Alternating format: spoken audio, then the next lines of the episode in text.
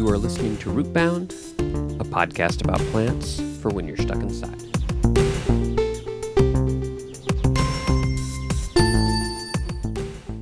Rootbound is brought to you by Black Locust. It's a tree, not a bug.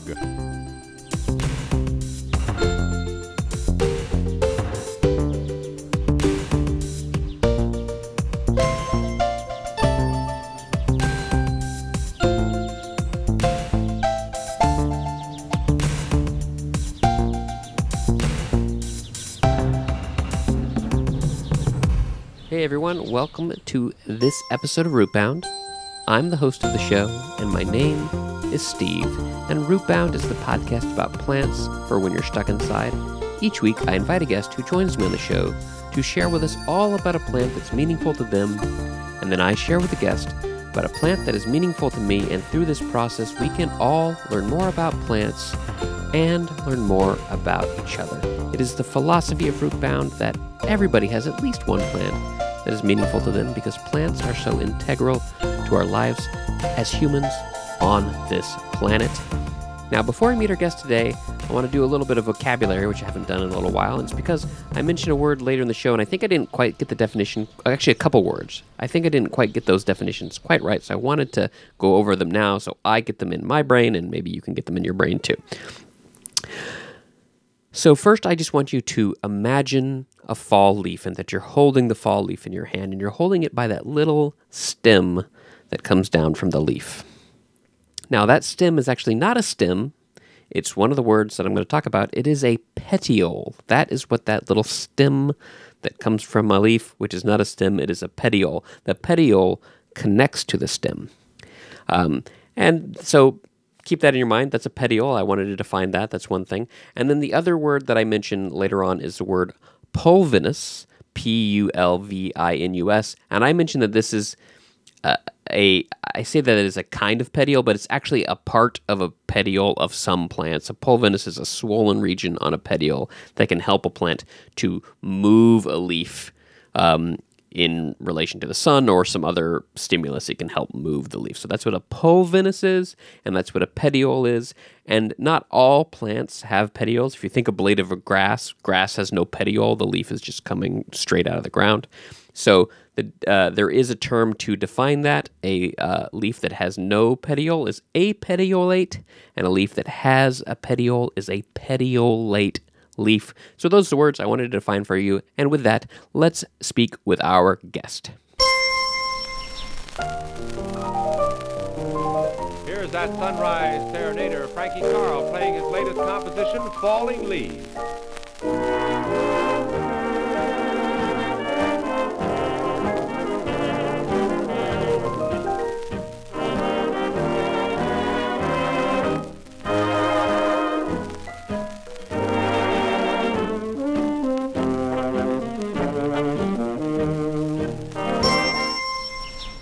Hi, Enoch. Thank you for joining me on this episode of Rootbound. Thank you for having me, Steve. It's great to be here with you. You're very welcome. Do you have a plant to share with us today? Yes, today I'm talking about Chlorophytum comosum, and this is uh, commonly known as the spider plant.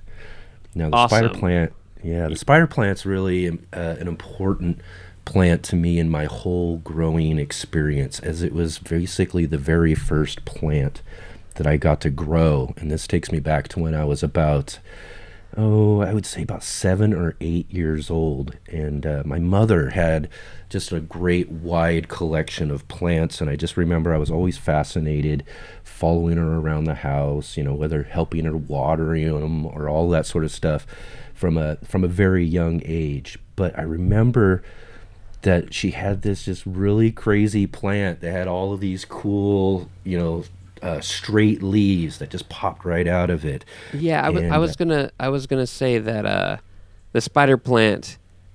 You're describing it now, and I was like, I'm pretty sure that's one. I, I as a lot actually a lot of listeners will know, I'm actually not much of a house plant guy. As for a guy Right. having a p- plant podcast, but it's that one that kind of looks like uh, I don't know. It kind of looks like uh, somebody's crazy hair coming out in all directions, Yeah, or like or like a basket of really wild grass, but kind of thick grass or something, right? Right, right. Like if you caught yourself in a picture just the right way with it behind you, it would look like you had like this crazy sprawling hair. Like you got of the top of your head. right, exactly. Yeah, yeah, yeah, yeah. yeah. Very, very good. Yeah. Oh, can you see that that Latin name one more time? That's also I realized I've, I've I don't think I've ever heard that one before. It's uh, chlorophytum comosum. Good. Yeah. I All didn't right. even think about the Latin name until like until the podcast, but I thought I better look it up. Yeah. Yeah. Well, But um, yeah, it's uh, again too. They also call it spider ivy or airplane plant is another couple of names for it as well.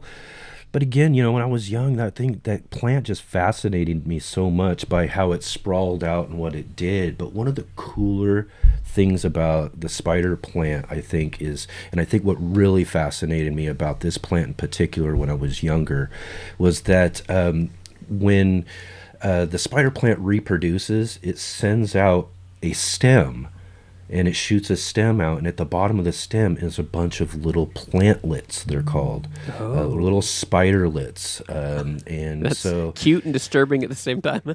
exactly right? So here you got this one big plant and then it's got a whole bunch of and i mean it puts on a ton a ton of baby little spider plantlets.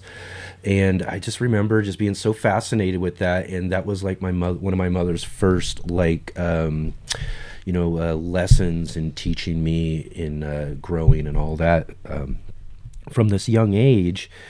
And I remember taking one of those and or, or taking me to the plant and letting me just pluck off that little plantlet. And at the very bottom of it has like little tiny nodes. And she showed me how if you put it in just a little glass of water that those nodes will form roots and then a couple of weeks later we're taking it out of the water and putting it in a pot just a little pot and uh, that was one of the very first plants that uh, i had in my own bedroom in my own space you know and i just remember that plant there for you know I mean, probably until I was, I had that was probably until I was a teenager at least.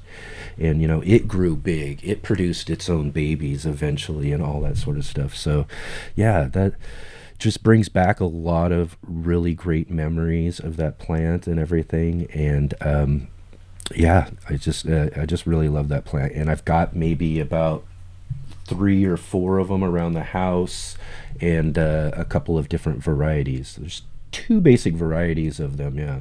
I was going to mention, so this is not uh, a video podcast, but I can see Enoch's uh, wonderful background, which is full of plants. Is there a spider plant right behind you, or am I misidentifying that? Right, Right above on the there. t- oh, right there. Yep. Uh-huh. Yep, Yep, yep, the main yep. plant right up here. Yeah. And all the plantlets. There's probably about a Oh. hundred of them right here in a bunch. Wow, they're those are bigger than I thought. I guess. Wow, that looks really cool.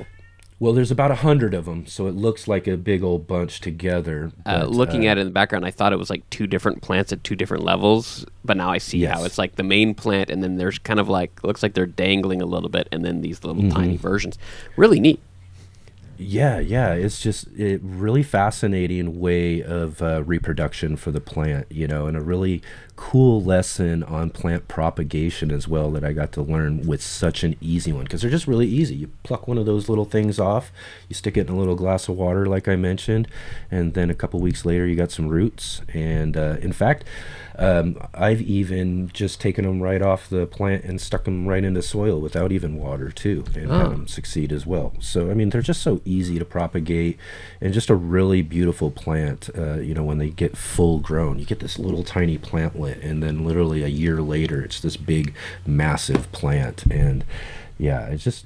I just love them, and again, too, uh, you know, there are a couple of varieties. I think the one that I've got, and you can tell they either have uh, white on the edges with green down the middle, or there's white down the middle with green on the edges. Oh, interesting. And uh, so I got both of those varieties around here. So Very cool. Now, I, I, one question I have before we get into dazzling details about this is, I think it sounds like your experience with, like I had, I had houseplants when I was a kid, but for some reason I, I wasn't. Well, I guess I was interested into it, but it sounds like you had like a, a deeper interest at a younger at a younger age than maybe I did, and maybe I think I don't know. Maybe that's not as common, or yeah, it, it sounds like you were like very into plants even from a, uh, a young age.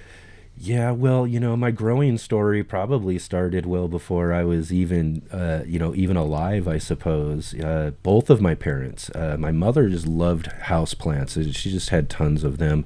In fact, I mean, you're looking at my background. I probably have more than she had back then, but. but you know she had pro- she had a good amount uh, of a collection herself but my father was also a horticulturalist as well you know i remember being young even you know years before propagating that plant, going to uh, his college nurseries with him as he was studying horticulture and all that sort of stuff. And and uh, he tells me stories of how uh, I would uh, uh, repeat those Latin words for all of these plants better than he could at this young age. You know, I'm not that good with them now. I mean, I may have been able to come up with chlorophytum comosum because of looking it up online, but Latin the Latin names kind of evade me a bit when it comes to a lot of the plants. But uh, well, that's a theme on the but show. I do so. have that deeper experience, I suppose, that was kind of just uh, you know kind of uh, uh, given to me by my parents. That's really interesting. You know, there's a common phrase we say on this, which was coined by my friend Max uh, many episodes ago, um, w- which uh, actually seems to not apply to you, but that, that phrase is uh, botany comes with age. And I feel like the right. older I get, the more like interested in plants. And I think there's a commonality about people like getting really into plants. But yeah, that's, yeah. that's, that's interesting. I, yeah, I've had, and I carried this interest for plants, you know, from that young age and had always have had like a handful of house plants. Um, but you know there was a break you know in my adult life you know i got to be you know my early 20s and all the way through my 30s you know were kind of like i didn't do much with plants. I always had like i said had a handful of them but man when i started getting older got into my 40s all of my interest towards plants just doubled, tripled, quadrupled. You know, I got a ton of these indoor house plants, but you know, my real love is outdoor uh, vegetable gardens and things like that as well too. So, but uh, again, just it, it, it's just something that kind of comes with uh, how I was brought up. But uh, also, you know, just again, it's something that lives inside of myself, you know, as well too. That there, you know, there's this just love for green, growing things. Well, I guess the botany comes with age does hold true. Uh, it can get more intense. Yes. Yeah. Yes, it, that's right. It intensifies. Indeed, indeed. Well, uh, let's talk about some fun facts and dazzling details about the spider plant, uh, Chlorophytum. Oh, I missed the last one. Darn Comosum. Comosum. There we go. Yeah, Chlorophytum comosum. Um, yeah, a- again, too, you know, it's. Uh, details about it um, it's you know again what do they say it's a it's a tropical plant. I think it's more native to like uh, I think Africa is what mm. I hmm. was reading about. So it's really like a native plant there. Um, again, too, um, you know, it grows in this big array of uh, leaves that are just straight. You know, unlike your uh, you know more I don't know, you say rounded or heart-shaped leaves that a lot of mm-hmm. plants are. You know, it's kind of like a almost a like a palm in a way, but growing from the ground without the palm trunk. You know, and uh, so that kind of makes it a unique plant in itself. And then, as I talked about, the way it propagates. I mean, it's just I think that's probably one of the more unique thing it does. I don't know if you've ever uh, uh, grown the um, uh, uh, hen and chicks it's a oh, um, it's a succulent, right? A succulent, yes. I, I've not. I've seen it, and I talked about it. Uh, well, I have a couple Echeveria, which I think sometimes those are called hen and chicks. Uh, but yeah, yeah, I know what you're. I know what you're, you're talking about. So if you've seen those and if you know those, then you're familiar with kind of how they put out that stem and bring out their mm-hmm. little plantlets, and that's how they propagate and send those out. You know, um, so for you know a spider plant actually you know we have them hanging in these baskets but um, they would be growing you know ground level uh. and those stems would push their way out you know horizontally along the ground level and then those plantlets as they came out would just kind of you know again uh. start ah. setting roots and set up a new plants you know maybe about a foot or so away so that they could spread out and so this plant could completely spread itself out all over the place um, if it was allowed to grow ground level and do that. So very interesting. Yeah, that's really cool. Now, one thing I just was googling this because I, I wanted to look at this plant a little bit, and I pulled up his Wikipedia. And the first thing I was thinking, because it looks a little bit like grass, Yes. I was wondering if it was a monocot or a dicot, which I don't know if that terminology is in, is in your brain. Um, but most grasses are monocots, which means when they when they sprout, it's just one leaf. As the dicots sprout, they have Yes. two. They have two, and apparently it is a monocot, which is interesting. So it's like it is in the grass yeah. world. That would. Yeah, yeah, exactly. I guess that was the one that was evading me was when I was trying to describe it was that it does. It looks like this kind of bunch of grass that's coming up out and sp- you know sprouting out. And then the other thing that popped up, which I, I'm, I'm spoiler alert. I'm going to talk a little bit about this in my, my during my plant, is when we talk about houseplants, we we don't talk about flowers that often. I think because houseplants, Yeah. because of their habit, don't. But the first thing that pops up in Wikipedia is a little picture of a flower of the spider plant. I wonder, have you ever seen a flower on any, any of your spider plants?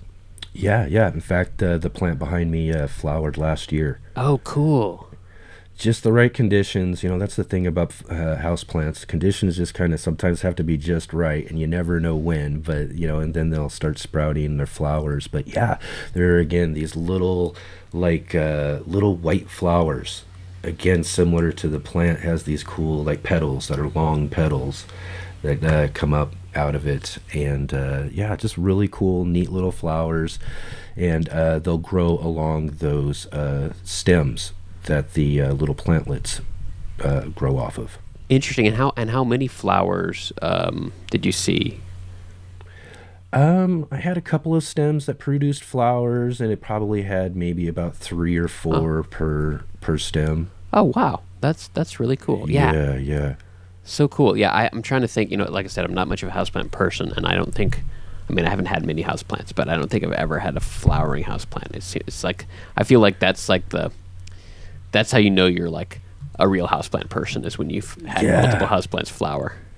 Yeah, yeah, and you're and you're keeping your conditions indoors right. You know, you're getting it just like I said. Some a lot of the house plants have to have those specific conditions in order to flower, and and it always surprises me. I mean, I've got dozens of varieties of different pl- house plants here, and and um, you know, a lot of them when they flower, I have no clue that they even could produce flowers most of the time. So, and it was the same with that spider plant as well. I'd never seen flowers off of it until last year. Yeah, that's I, I've talked about this a few times, and it's one of those things that it should be obvious, but like, ba- like the vast majority of plants that we interact with, there's exceptions to this, of course, but the vast majority of plants are flowering plants, and they all have some sort of flower. But when we talk about houseplants, we don't ever think about it because, like I said, it's that conditions thing, and they're growing in a condition that they don't, and and most of them are tropical, and tropical plants tend to have these habits of being able to flower at, because they don't have seasons. They don't have the seasonal flowering. They have more of like I flower when the time is right uh, habit, and so because of that, I think people forget that houseplants also have flowers. It's just not something you normally see in in houseplant conditions. Exactly. Yeah. It's, and, and and if you do, it's really cool and uh, and uh, a very like we said, a very good sign that you're doing things just right. Very good. Well, uh, do we have any other uh, uh, fun facts or dazzling details about um, spider plant that we missed?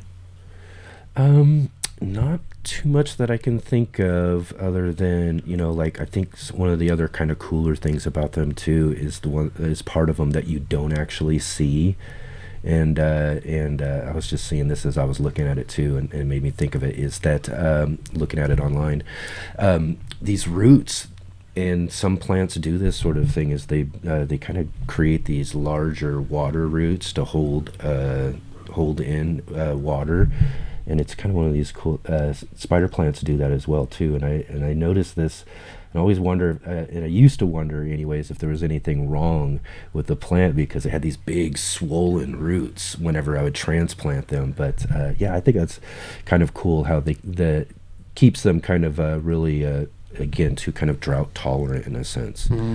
I mean, I've let, uh, uh, you know, I've forgotten a couple of the plants and gone back to completely dry soil and still had really vibrant plants. And I think that's, you know, really, you know, one of their ways of uh, survival, you know, is to be able to store that water in the roots. Yeah, what a great adaptation for the wild, but also a great adaptation for a houseplant. Probably why it makes why it's such a popular houseplant, right? Because it's uh, hmm hard to kill. Uh-huh. in that sense it's hard to kill and, and you know that's one of those, a lot of things that people are looking for when they're looking for house plants is you know what's the you know what's the hardest to kill the easiest to grow? What can i have growing in my house that i don't have to pay too much attention to? And uh, and uh, spider plants are definitely one of those and that's one of the reasons why is that they can uh, they can uh, handle your uh, negligence. Or mine anyways not yours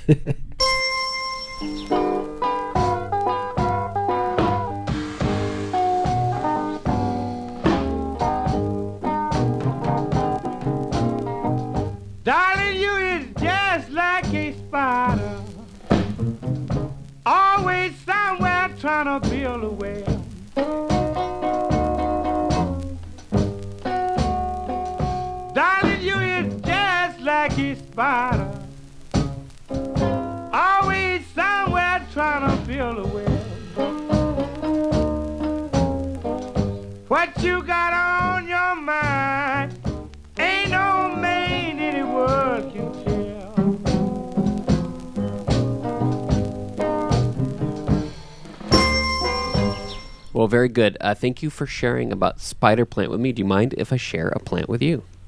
awesome yeah i'd love to hear about it Okay, so I mentioned I'm not, not much of a houseplant person, and I currently have three houseplants. Uh, two are, are succulents, which I don't know if those even count. They're like their own category. I mean, they are, but they're succulents are their own category. And I talked about those in a previous episode. The Echeveria, very common uh, succulent. Um, but the only other houseplant I have, which I acquired just about a year ago, um, is a rattlesnake plant. I'm looking in your Rattlesnake plant. background. I don't think I see a rattlesnake. I see some snake plant in the background, which is which is confusing. But rattlesnake plant is a different plant, um, and uh, and I got this plant last year. There was a thing called DC Plant Week, where a bunch of plant shops were kind of like getting together and promoting things. It was kind of like Restaurant Week, but for plants. And they had this kickoff event, and I went down there, and I was like, I should buy a house plant. I, I'm not really into house plants, and so I asked one of the owners of the shops down there what I should get. And my biggest issue is which which uh, we talked a little bit on kind of the in between space here. Um, one of the reasons I don't have houseplants is because I have cats. I have three cats, and uh, Right. and I don't want them to eat anything toxic. But then if it's not toxic, they have a tendency to destroy it. And so I did have a really nice Yeah. pi- parlor palm for a while, for example, but they just eventually just shredded it to pieces. Um, so I, I was asking, you know, what's a good non-toxic plant for cats? And she pointed me to the rattlesnake plant, and I was like, wow, it's a. uh, You're looking at a picture now. It is a stunning plant. Um, It really is, yeah. and I'll describe it a little bit here. So um, it it's it's basically it kind of looks like leaves shooting out of the ground. So there's like an underground root structure, but it Yep. kind of looks like individual leaves shooting out of the ground, and those leaves are kind of long and oval. And on the front or on the top, however you say it, and this is why they're called rattlesnakes plant. Plant. It has this. It kind of looks like the pattern of a snake skin. So there's this alternating pattern of lighter greens and darker greens that look like a snake skin. Um, on the back, it is this beautiful dark maroon color, which is something you don't see in plants very often. Yeah, um, I have a philodendron that does that, that red kind of thing on the backside. That's just really awesome, and, and those kind of colors just really make great accents for your house. But yeah, I'm looking at a picture of this, and it is just an amazing looking plant. I've seen it before.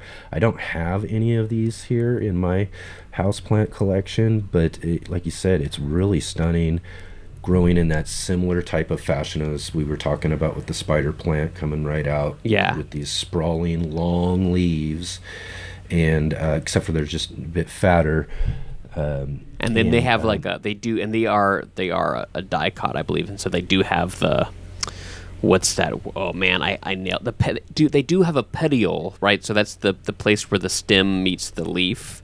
Um, Yep, yep. Whereas you know spider plant is just like long individual strands. yep Um, exactly now that petiole is actually this, and botanists, if I'm not saying this right, I apologize, but I think I got I understand this now. The petiole, which is the you know if you think about a leaf, that part where the stem meets the leaf is the petiole.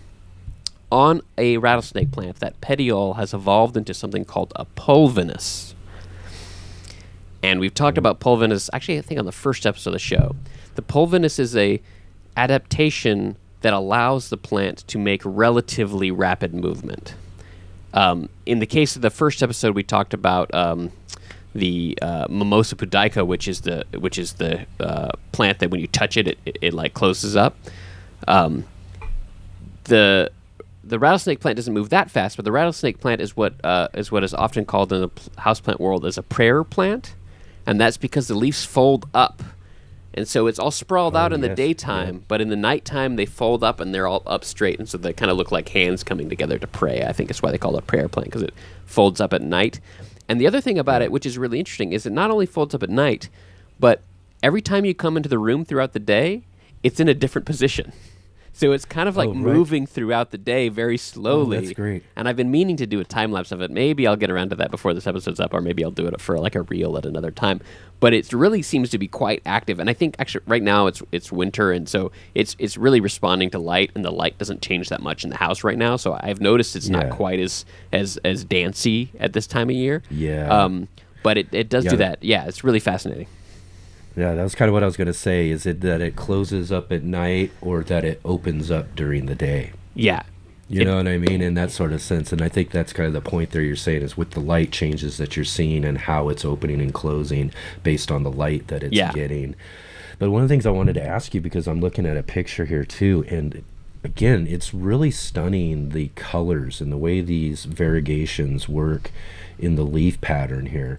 And from what I'm seeing from the picture, and I and, it, and I can't quite tell because I'm looking at some of the edges of the leaves too. Are they really wavy leaves? Or is that an effect of the actual uh, coloration and variegation? it, they're a little yeah that's a good question actually I, yeah i think they're a little wavy but i think the they're a little wavy but the effect of the variegation make amplifies that Yeah, Yeah. that's what I'm saying. It Yeah. looks like it's just got all these really cool ridges and Yeah. waves going through the leaf. But uh, on some other parts, it looks pretty straight too, Yeah. and then you can see the coloration. So yeah, but again, I've got to find one of these for my collection. It, and again, grows similar too. I've got another one where you know people can't see with it because it's audio, but in the background, I got this one here too that kind of grows in that same sort of way that you're talking about. Yeah. And- and What is that one? Thing. Oh gosh. is that it's not a No, calathea is it You know what? I think you might be right. okay because that gets into a fun fact and dazzling detail here which is um, Okay. the Latin name for this plant, uh, it has two, and one is apparently now more correct in the like world of um, in the world of uh, uh, like n- naming things. What's that? that Yeah. yeah, Yeah, yeah. But but most co- co- commonly, and actually the little the little tag that was in my plant when I bought it said it was a rattlesnake plant, Calathea. However, it is more accurately known as a Goeppertia. And so basically, Calathea is a genus, has a bunch of different plants in it. A lot of Calatheas have like rounder leaves, but have a similar patterning on the front and maybe on the back. But at some point, uh, relatively recently, they decided that about 200 species within Calathea were actually a separate genus called, and they named it Goeppertia because somebody a long time ago identified them as. There was a time when everyone was just trying to name plants, and Yeah. they're like, and they're like, I'm going to name it this, and I'm going to name it this, and then basically what happens is whoever named the plant first got dibs. So even though they were misnamed for a long time, when they realized Yeah. they needed to separate by the rules of nomenclature, they had to go back to the first name that plant had, which Oh wow. Goeppertia is one of those ones I talk about in the show a lot. Is where it's just named after a dude, a guy named Heinrich Göppert. so it's Oh, he's yeah, like a right. German guy, and and somebody wanted to honor him, and so they named this plant after him, and so now the genus is uh, named after him. Calathea, by the way, is for Greek for basket because a lot of the calatheas in their native Brazil are also used to make baskets. Um, Yeah. Yeah.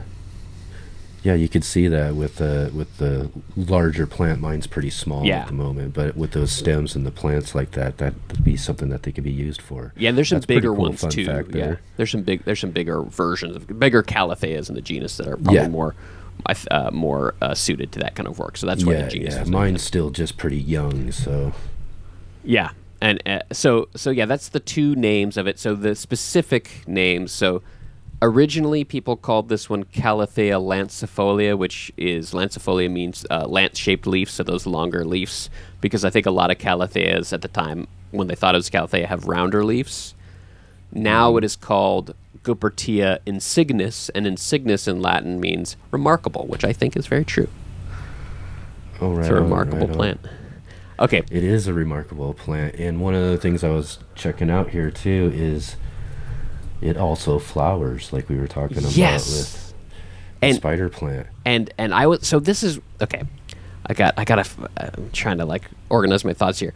Um, this is one thing I'm I'm so interested in house plants, even though I don't have a lot. I'm interested in the house plants, and I'm interested in what their habit is in the wild, which is shockingly hard to find on the internet.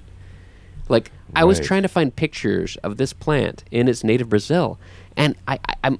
I, I even tried trying to figure out its name in Portuguese, which in Portuguese it's called Maranta cascavel, which cascavel is the Portuguese word for rattlesnake, uh, which it has to do with the the bell. That's actually in Spanish, cascavel means like jingle bell, and so cascavel in, in Portuguese has to do with the rattle. Um, Yeah. uh, but and also Maranta is the family that it's in, and used to well, even longer before they called it Calathea, they called them all Mar- Marantas, and so this is a rattlesnake Maranta in Portuguese. But even googling that, I found a few pictures of it in like some botanical gardens in Brazil. But I want to see like what it looks like in the jungle, you know, amongst all of its peers. And it's so Yeah. interesting how we have sep- houseplants have been separated from their like origins in a way where it's really hard to figure out like w- with a lot of them some of them that's not true but a lot of them it's really hard to like figure out like what their habit is in the wild because there's just most of the documentation at least on like surface level google is all about the house care, care house plant care and not Yeah. about the the wildness but the flowers are a good example of that they don't flower very often like a lot of um house plants but Yeah. they have these little yellow or white flowers and they stay really low by the base of the plant which is Yeah, pretty That's interesting kind of what I was seeing here, and I wasn't too sure because, again, too, it's uh, what, what you're talking about with the name. What I'm seeing here is another Calathea. Says rattlesnake plant, but it's showing the flower, and it's as you describe. But again, it's got rattlesnake plant and Calathea both put in there too. Well, and so to confuse it even further, there's a different Calathea that is sometimes called rattlesnake plant that has a much bigger flower that looks more like the rattle of a rattlesnake. So it's called Right. rattlesnake plant because of the flower, whereas this one's called rattlesnake plant because of the, the leaf pattern. So yeah, the, plant names are confusing. exactly. oh, another confusing thing about about um, the Goeppertia genus is there were two other genuses named Goeppertia after this one was named, and so they had to rename those. So like this guy Göppert was so popular at one point that people were trying to name genuses after him, and and they had to settle it down. Oh, okay. I have, I have two more things to say about this plan, and then we'll we'll jump in with any other questions you have, of course. But I, I trying to get to the to the to the the the things off my list. Okay, first thing is my house plan. I should have mentioned this at the beginning. So a number of episodes ago, I was talking to to a guest about uh, uh, their I forget what they named their plant. I'm I'm sorry. uh, there was a, but there was a there was a guest who was saying how she had named her plant after her grandfather because her grandfather was the first one to acquire it. Um, it was a corn plant, and and I started th- reading about. Um, why do people name plants? I'd never named my plants before. Do you name your plants? Uh, no, actually. And not I- I everybody haven't does. Thought about it actually, but yeah. So not everybody does, but I, I read a study and it really stuck with me that said that uh, plants that have names are healthier, and it, it's and it's Ah. not it's not like it sounds very woo woo, but it's really more that when humans name something, they tend to take care of them better. Right, you make a connection, Yeah. a more personal connection. Yeah. So I decided I should name all my um, houseplants, and I actually uh, delegated that job to my wife, who's really good at it. So I showed her the the rattlesnake plant. I said, "What is this plant's name?" And she said, "Tabitha." And so that is Tabitha, my rattlesnake plant. Perfect. Yeah. I think I'm gonna have to do something similar. I'll get my daughter over here and have her start labeling my plants with names. Yeah. She's good at doing that stuff. Yeah, good, good idea. I'll And it- just have to. I'll just have to learn them all. Yeah, and your plants look really healthy, so maybe you don't need that trick, but that would be a good, a good, I think, a good task for a kid to, to do. Um, and then the last thing is is going back to the the prayer plant aspect of why of folding up. I, I was trying to figure out, well, why do they do that? right? Like Right. like biologically, uh, evolutionarily, what what is the point of expending that energy to close up and open up?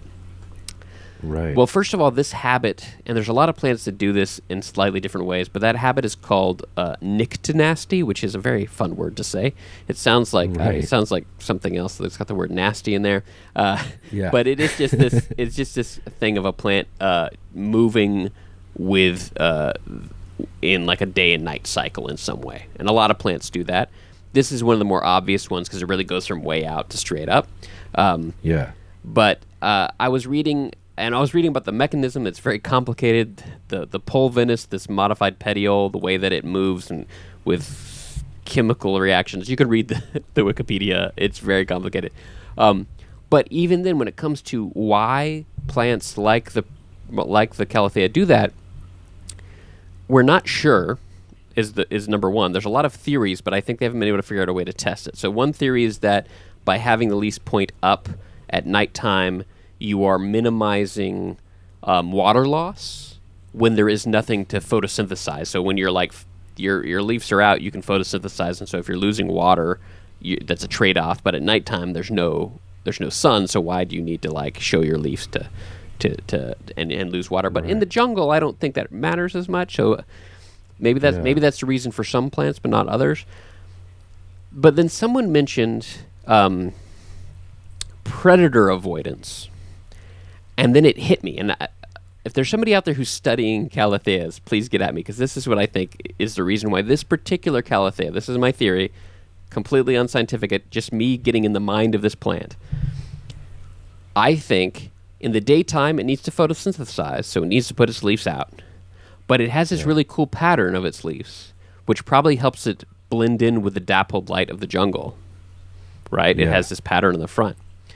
But at nighttime, that's probably a, a detriment because those those bright spots might draw attention to yourself. Oh, yeah. So it folds up, and then it has this very dark maroon, which is actually probably hard to see at night. And so, uh, Oh. various herbivores probably have a harder time spotting it because it kind of just cloaks itself. It goes into the shadow by putting up its leaves and only showing the dark maroon underside. So that's that's my theory, uh, and I.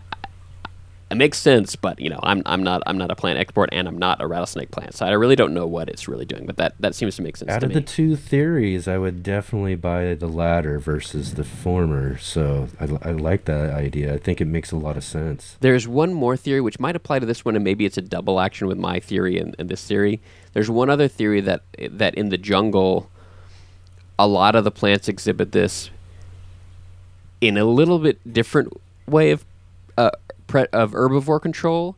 And the theory is this: is at night, if a lot of the plants fold up, there's more open space for uh, for odors to travel and for sight lines, and so that herbivores are more vulnerable to their predators if all the plants fold up.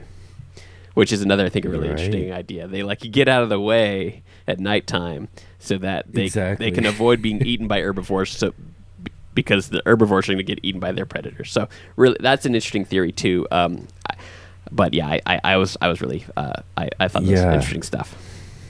It would be interesting to see, like, I mean, you'd have to, you know, maybe take one out or take it out, like, during, a, like, a full moon or something like that. And, you know, kind of see what the leaves look like when the light's kind of bouncing off of them. Maybe they kind of reflect a little bit, or maybe there's something there which makes me think again about that that reasoning of, uh, you know, plant predators or, or even other uh, animals that would, you know, herbivores that would feed, I don't know, at night, you know, but uh, they would be really seen Yeah, I if the if the if the light was just right at night to kind of create a, you know, kind of a not a glowing effect. Yeah, I was I was thinking of um I was thinking of doing this. It'd be an interesting kind of experiment. I think it'd be in my mind. I think it'd be very clear that if you went out at night and and held up one leaf with the um, with the dots forward and one leaf with the dots, you know, with the maroon side, I think the difference in uh, like of of visibility would be shocking, right? And so it makes a lot of sense to be like, I gotta sh- I gotta close these up at night when I don't need to photosynthesize. Yeah, yeah, exactly. And uh, again, too, and I'm also looking at the Maranta, the other prayer plant, and uh, again, it's got a bunch of just really cool patterns and and um, you know variegation and all of that to where I can see in the same similar situation for that plant you know again if there's a certain amount of moonlight or something that just cracks through the you know the forest or the jungle wherever it's at you know and those leaves were out it would probably create a bunch of glowing or, or luminescence type of uh, um, effect that uh, could be again detrimental to the survival of the plant so I, I would definitely buy into that that uh, reasoning Uh, yeah. T- well, I'm glad that my theory uh, sounds good to at least one, one person. Um, well, that, that's that's all I have to say about rattlesnake plant. But Enoch, do you mind sticking around for the last segment of the show? I have something to, to bring up, which we talked about on text earlier. absolutely sounds great to me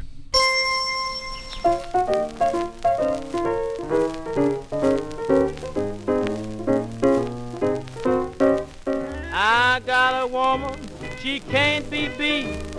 She's tailor-made and she heap too sweet. She's a rattlesnake in mama. She's a rattlesnake in mama. She's a rattlesnake in mama. She wants to rattle me all the time.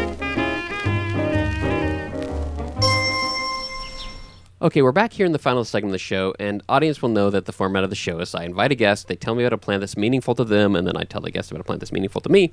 And uh, it's a really great format. I like it a lot. Um, but one of the challenges is that, uh, especially as we get more shows, and we're up to 100 shows now, and with about two plants per episode, that's like 200 plants. A lot of like the common plants are kind of getting taken, quote unquote. Um, and, and, and an experience I've had with a few people is they mention a plant, I'm like, oh, I'm sorry that's already been taken. Is there something else? And normally they tell me another plant. I'm like, hey, that's perfect. But but Enoch, who's still here with us, uh, he listed he we, we had to go through three other plants before we got to spider plant uh, that were meaningful to him. And so I felt a little bit bad. And so I thought I would say, hey Enoch, why don't you run through these three plants, which were pothos, corn plant, and sweet potato, and just tell tell us why those three are meaningful to you and why they popped into your head because I'm always interested about that. And they those three came before Spider Plant, which was a very touching story. So these other ones must also be uh, be pretty interesting. Yeah, yeah, definitely. And um, again, too, just luckily, I'm a, a, lover of growing plants and green things. That I've got a ton of different varieties, and and and uh, a lot of them are actually pretty meaningful to me. But um, the first one I mentioned to you, obviously, is very common. Pothos plant, you know, lots of people, if you're growing them, again, too, comes down to the idea that they're easy to grow, really hardy, they'll, you know, last forever. And that's pretty much the story of mine is um, that I have. I've had it for over 25 years now. Wow. And uh, before that, it probably lived in this restaurant for another 20 years. Wow. And um, this restaurant got bought out by some new people and uh, threw out the old plants, and this thing was just dead. I mean, it would look like the most dead thing, but I saw this little green little green node poking out of the, the stem nearest the soil and i asked him if i could take it home and uh, i did and uh, again like i said i've had it now for 25 plus years it's grown around several different homes that i've lived in and uh, it's um, you know it grows in kind of like an ivy type of fashion and uh, probably as you can see but not everybody else unfortunately but uh, wraps around my whole living room here and if i actually wrapped it around completely uh, straight out it would probably wrap around twice in both directions i imagine it goes full, probably goes about 40 feet in both directions Wow. yeah yeah and Incredible. and yeah and i've and again like i said i've cut it back and moved it every time i've had to move before i've had to cut it back and because you just can't you can't move uh, 40 Sure. 40 feet 40 feet of vines. exactly so i cut it back and it grows back again and everything but uh, it's really the uh, one plant like i said i've always had like a handful of them but since you know i was in my i think i was in my early 20s when i got this you know i've kept this one and it's come with me everywhere and Quick uh, question is what made you decide you wanted to take a little nub of a plant like outside of a restaurant? Again, I think it comes back to this idea that I was trying to hold on to these connections of my youth as I'm going into my adulthood or something. And I just moved to this city and started this job at this restaurant. And, um, you know, I, had, I just got this new place. It didn't have any plants, it didn't have anything. And I think there was just something in me that says, you know, I've grown enough plants before, I know enough about them. I can make this survive, I can bring this back to life you know? And that was kind Yeah. of the mission at first was just can i bring it back to life? Little did i know again like i said i'd be carrying uh, it'll be trailing around with me for 25 plus years after that. Amazing. and again in dozens of homes so easy to propagate. You just cut again similar with the little nodes they create roots you start a whole new plant. I've given this plant to dozens of people over the years so it's in dozens of different homes as well. So i mean what a life it's led right? Wow. Okay, what about sweet potato? That's another one you mentioned. oh man again coming back to my mom and early years of growing up one of the other plants that just completely fascinated me was that we went to and, here's the thing she loved showing me these lessons you know take me to the store we bought this uh, sweet potato and take it home and uh, you know she sticks some toothpicks in it or whatever it was and, and puts it in this shallow um, bowl. And uh, within like a you know a couple of weeks it's now sprouting these uh, you know um, sprouts off of it which create these whole new stems which are basically called slips that we would replant into new plants. But she just let it grow out as a plant. So it had these big long sprawling uh, slips growing off of it. And i just thought it was the coolest thing. And i again love plants. It was kind of really uh, you know something that was just really inside of me that uh, you know when we were young if you remember back in school you'd have show and tell I made my mother grab up this thing and you know stick it in the car, travel it all the way down to my school, and you know uh, so I could show it off to the class because I thought it was just the coolest thing. You know that you could take a potato, and like you know a month or so later you have this big, cool, sprawling plant. Yeah, I've I've done that once before. I've grown the the the slips, you know, and I ended up planting a bunch of sweet potatoes from them. But yeah, I didn't realize it. It really becomes this kind of trailing vine too. And I Mm-hmm. keep thinking I should just I should just do that for a house plant. It's pretty cool. Yeah. And you know, I think it probably would would it probably would die back in the winter. May, maybe I don't know. Maybe you can keep it going. Um, Yeah, just In- depending on your conditions of your home. If you're, you know, if you're keeping the, you know, keeping the conditions right, you know, not allowing it to probably get too cold. I think in the sweet potato situation would be all right. But that's how she, what she grew it for was just this house plant. I didn't even know, Steve, until later on in my adulthood that all of those, again, those uh, stems, these slips that were that you could take them off and then produce whole new potatoes in the ground by Yeah. growing them. I didn't learn that until I started vegetable gardening years and years later. did you know that the leaves are edible? Yes, absolutely. They're It's so one of the good. Yes, they are. Yeah, I have a friend who uh, has a uh, has a uh, YouTube channel, and that's just one of her favorite things. She talks about all the time is sweet potatoes and the and the edible leaves, and that's what she eats most of is the leaves versus the potatoes. That's very interesting. I did on my sweet potato episode. I made, which I read about, um, basically tempura fried sweet potato leaves, which was really tasty. Ooh, yeah, Yeah, so that sounds out. good. Okay, and then finally, corn plant. Uh, I talked about this back on episode uh, uh, 56 with uh, Hillary, and she told us about her plant, which was named after her grandfather, and she had it for. I don't know. She said that the plant was pushing 100 years, uh, but you also mentioned corn plant as a plant that was meaningful to you. So, what what's your story with corn plant? Which, for the audience that don't know, it's actually not corn like the one Yeah. we eat. It's like corn plant, which is a I think a species of Dracaena, if I remember correctly. Yeah, Dracaena fragrans. Yeah, and, and and here again too with the Latin terms, but uh, I knew Dracaena, but I, but uh, it wasn't until uh, probably one of the coolest things that happens with a plant. We've talked about this: house plants, flowers. You know, when when uh, house plants flowers, one of the coolest ones that I've ever had flower was the corn plant. And again, it's called Dracaena fragrans, and fragrance for a reason because literally, I I saw this corn plant, and I've had a couple of them, and it was uh, again I have it right here next to me, but uh, it had a uh, flower popping out of the top of it that was starting to form, and I was like, oh wow, you know, just fascinated for one that you know it's got this flower. I'm like, oh, I'm I'm gonna have to keep an eye on that.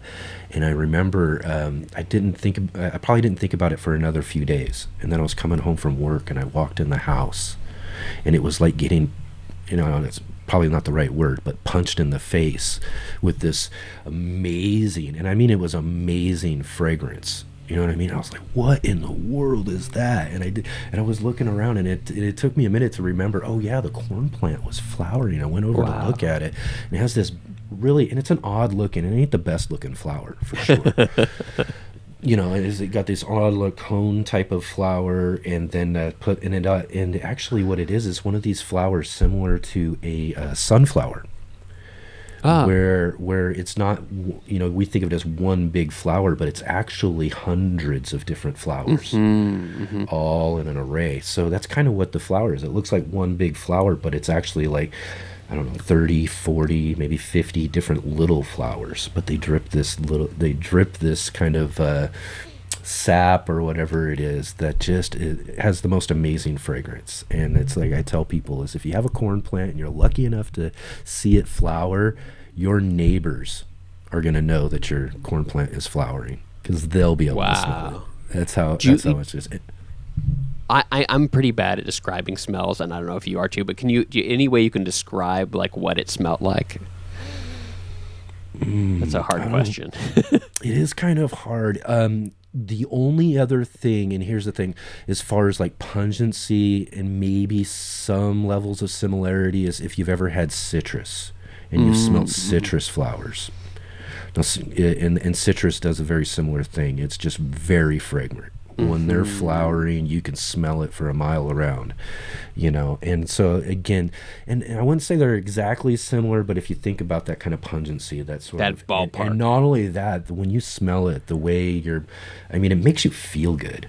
Mm-hmm. You know what I mean? It brightens your mind. It, you know, it just, it, it's like one. Of, it puts a smile on your face. You know what I Wow. mean? It's really one of those great things that's just like, wow, what is that amazing smell? You know? I got to try to track down one of those flowering. So, uh, well, well, that's really good. Thank you for sharing those three plants that uh, that meant something to, to you, and glad we could we could get those in because I was like every time you're messaging me, I was like, nope, I covered, know, nope, covered. I. I feel like this is going to be a theme of the show. I got to figure out a way to solve this problem a little bit. Maybe this is one example is having people come on and tell me about them in the last segment. Um, uh, just one last thing is uh, I was on Enoch's show, which is Let's Get Growing. Now we haven't recorded it yet, but because of the magic of uh, of time travel, uh, that has been recorded and is available. So there'll be a link to that in the show notes of this show, and I'm sure it was a really good uh, time on Let's Get Growing with. Uh, Oh, it was a the- great conversation. it was great. It hasn't happened yet, but it was awesome. Yeah. It was awesome. All right. Well, thanks a lot, Enoch. Uh, well, uh, well, I'll speak to you in a couple days, and then yeah, time travel. That's right. Let's all time travel together.